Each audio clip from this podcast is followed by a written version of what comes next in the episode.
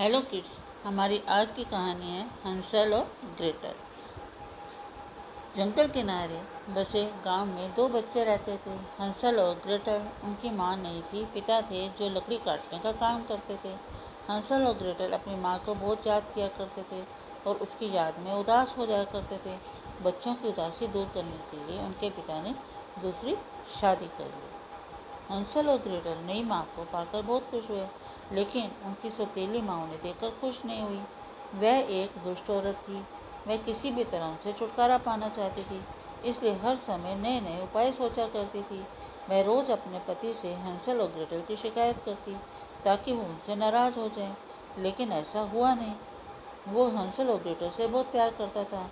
इसलिए मैं उन्हें प्यार से समझाता कि वे अपनी माँ को परेशान ना किया करें। और उसे किसी प्रकार की शिकायत का मौका ना दें।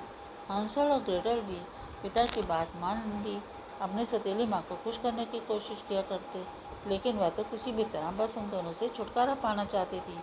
एक बार उनके गाँव में सूखा पड़ गया। लोग खाने के लिए मजबूर हो गए। इस स्थिति में सतीली माँ हंसल और ग्रेटर से और ज़्यादा चुनने लगी। उन्हें खिलाना पिलाना उसे आफत लगने लगा। एक रात वह अपने पति से बोली, गाँव में सूखा पड़ा है, खाने के लाले पड़े ऐसे में हम हंसल और ग्रेटर को अपने साथ नहीं रख सकते। हम उन्हें जंगल में छोड़ाते हैं। ये सुनकर हंसल और ग्रेटर का पिता उदास हो गया और बोला, वे नन्हे बच्चे हैं, मैं उनके साथ ऐसा कैसे कर सकता हूँ? कुछ तो उन पर दिया करो। मैं कुछ नहीं जान इस समय हमें अपने बारे में सोचना चाहिए। हम खुद के खाने के का तो इंतज़ाम कर नहीं पा रहे हैं। उनके लिए कहाँ से करेंगे? मेरी बात मान लो, हम कल उन दोनों को जंगल में जाकर छोड़ देंगे। सुतीली माँ ने अपना फैसला सुना दिया, जिसे मान, मन मारकर हंसल और ग्रेटर के पिता मान गए। इस दोनों की बातें हंसल ने सुन ली, जो उस समय जाग रहा था। वह तुरंत घर के आँगन में गया और वहाँ से कुछ चमकीले पत्थर उठा लाया। अगली सुबह सतीली माँ उनसे बोली, हंसल और ग्रेटर, हम लोग लकड़ियाँ काटने के लिए जंगल जा रहे हैं। तुम दोनों भी हमारे साथ चल हो। जल्दी तैयार हो जाओ। हंसल और ग्रेटल जंगल जाने के लिए तैयार हो गए। हंसल ने रात में चुने हुए सफ़ेद चमकदार पत्थर अपनी पैंट की जेब में रख लिए थे। फिर सब जंगल के लिए निकल पड़े। जंगल में एक स्थान पर पहुंचकर सतीली माँ बोली, हंसल और ग्रेटल तुम लोग यहीं रुको। हम लोग दूसरी जगह जाकर लकड़ियाँ काट कर आते हैं। उनका पिता कुछ नहीं बोला। बस उदास आँखों से उन्हें देखता रहा। फिर उनकी सतीली माँ के साथ वहाँ से चला गया। हंसल और ग्रेटर वहीं बैठ कर उनका इंतज़ार करने लगे। शाम हो गई, अंधेरा छाने लगा, लेकिन उन दोनों के माता पिता नहीं लौटे। ग्रेटल डर के मारे रोने लगी। तब हंसल उसे दिलासा देते हुए बोला, ग्रेटल, डरो मत, मैं तुम्हें घर ले जाऊँगा। उसके बाद वह अपने द्वारा रास्ते में डाले गए सफ़ेद चमकदार पत्थरों को देखता हुआ ग्रेटल के साथ घर चला आया। उनके पिता ने उन दोनों को देखा तो दौड़कर उनके पास गए और उन्हें गला, गले लगा लिया। उसे अपने किए पर बहुत पछतावा हो रहा था। वह बोला, आइंदा से मैं तुम लोगों को कभी खुद से दूर नहीं करूँगा। हंसल और ग्रेटर को वापस घर आया थी सौतेली माँ नाराज़ हो गई। वह दूसरे मौके का इंतज़ार करने लगी।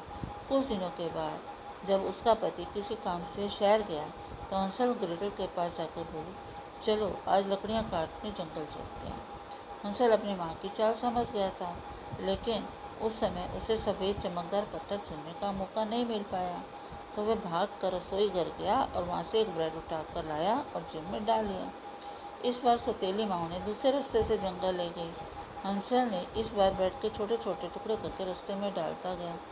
जंगल पहुँचने के बाद सतीली माँ ने पेड़ के नीचे बैठा कर बोली, तुम दोनों यहाँ बैठ कर मेरा इंतज़ार करो। मैं दूसरी तरफ़ से लकड़ियाँ काट कर आती हूँ।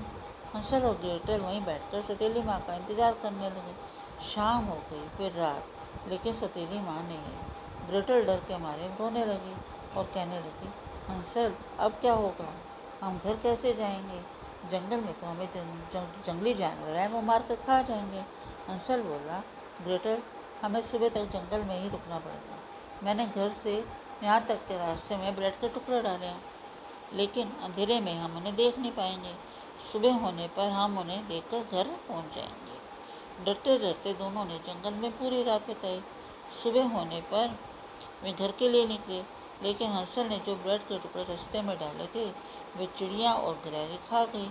इस कारण वे दोनों जंगल में भटक गए। भटकते भटकते एक स्थान पर पहुँचे, जहाँ उन्हें एक खूबसूरत सा घर दिखाई पड़ा। वह घर ब्रेड, केक और मिठाइयों से बना हुआ था। उसमें ढेर सारी कैंडी और टॉफ़ी भी लगी हुई थी। दोनों की भूख जाग गई दोनों उस घर के पास गए और वहाँ पर जाकर केक खाने लगे। तभी एक बूढ़ी औरत वहाँ आई। उसे देखकर हंसल और ग्रेटर डर गई। बूढ़ी औरत बोली, डरो नहीं बच्चों, ये घर मेरा है और मैंने तुम जैसे बच्चों के लिए बनाया आओ, अंदर आओ, मैं तुम्हें अच्छा अच्छा खाना खिलाऊँगी। दोनों भूखे थे इसलिए बूढ़ी औरत के साथ घर के अंदर चले गए। बूढ़ी औरत ने उन्हें ढेर सारा खाना खिलाया। खाना खाकर हंसल और ग्रेटल बहुत खुश हुए। उन्होंने बूढ़ी औरत का धन्यवाद दिया और उसे अपने साथ घटी घटना को बता दिया। उन्होंने उसे बताया कि वे अपने घर का रास्ता भूल गए हैं और वे जंगल में भटक गए। उन्होंने बूढ़ी औरत से पूछा, क्या हम, आप हमें हमारे घर तक पहुँचा देंगे? ये सुनकर बूढ़ी औरत ज़ोर ज़ोर से हंसने लगी और बोली अब तुम लोग यहाँ से कहीं नहीं जा सकते। तुम्हें यहीं रहना होगा। मैं तुम दोनों को खाकर अपनी भूख मिटाऊँगी। दरअसल वो एक बूढ़ी औरत, एक चुड़ैल थी, जो बच्चों को मारकर खाया करती थी। ब्रेड, केक, मिठाइयों वाला घर उसने बच्चों को आकर्षित करने के लिए ही बनाया था। उसने हैंसल को एक पिंजरे में कैद कर दिया और बोली, जब तुम मोटा हो जाएगा, तब मैं तुम्हें खाऊँगी। ग्रेटर को उसने घर के काम में लगा दिया। हैंसल और ग्रेटर डर में जीने लगे। वे दोनों वहाँ से बाहर निकलने का उपाय भी सोचते रहते थे। एक दिन बूढ़ी औरत ग्रेटर से बोली, आज एक बड़े बर्तन में पानी गर्म करो। मैं उसमें हैंसल का सूप बनाकर पीऊँगी। ग्रेटर डर गई, उसने ये बात जाकर हैंसल को बताई। तो उसे वहाँ से बाहर निकलने का एक उपाय सूझ गया। उसने वो उपाय ग्रेटल को बता दिया। फिर ग्रेटल एक बड़े बर्तन में पानी गर्म करने लगी। कुछ देर बाद बूढ़ी चुड़ैल आई। और ग्रेटर से पूछने लग, पानी गर्म हो गया क्या? ग्रेटल बोली, मैं इतनी छोटी सी हूँ और ये बर्तन इतना बड़ा, इसमें झाँक कर कैसे देखूँ? आप खुद ही देख लो ना।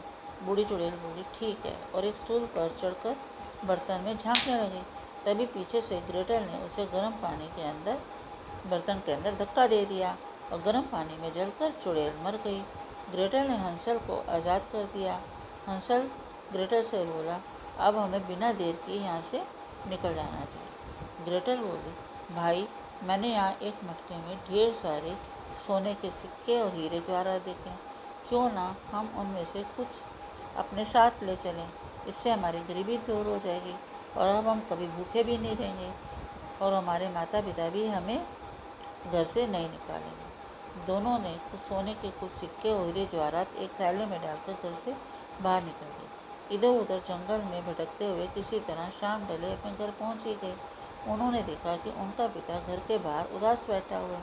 वे जब पिता के पास पहुँचे तो उन्हें देखकर पिता रो पड़े और उन्हें गले लगाते हुए बोले, बच्चों, मुझे माफ़ कर दो। मेरी वजह से तुम्हें इतनी परेशानी हुई। अब तुम्हें कोई परेशानी नहीं होती। मैंने तुम्हारी सतीली माँ को घर से निकाल दिया हंसल और ग्रेटर ने अपने साथ घटी घटना पिता को बताई। और उसे सोने के सिक्कों और हीरे जवाहरातों की थैली दे दी। इससे उनकी गरीबी दूर हो गई और वे खुशी खुशी रहने लगे। इस कहानी से हमें ये शिक्षा मिलती है, हमें विपत्ति का सामना हिम्मत और सूझबूझ से करना चाहिए। Thank you.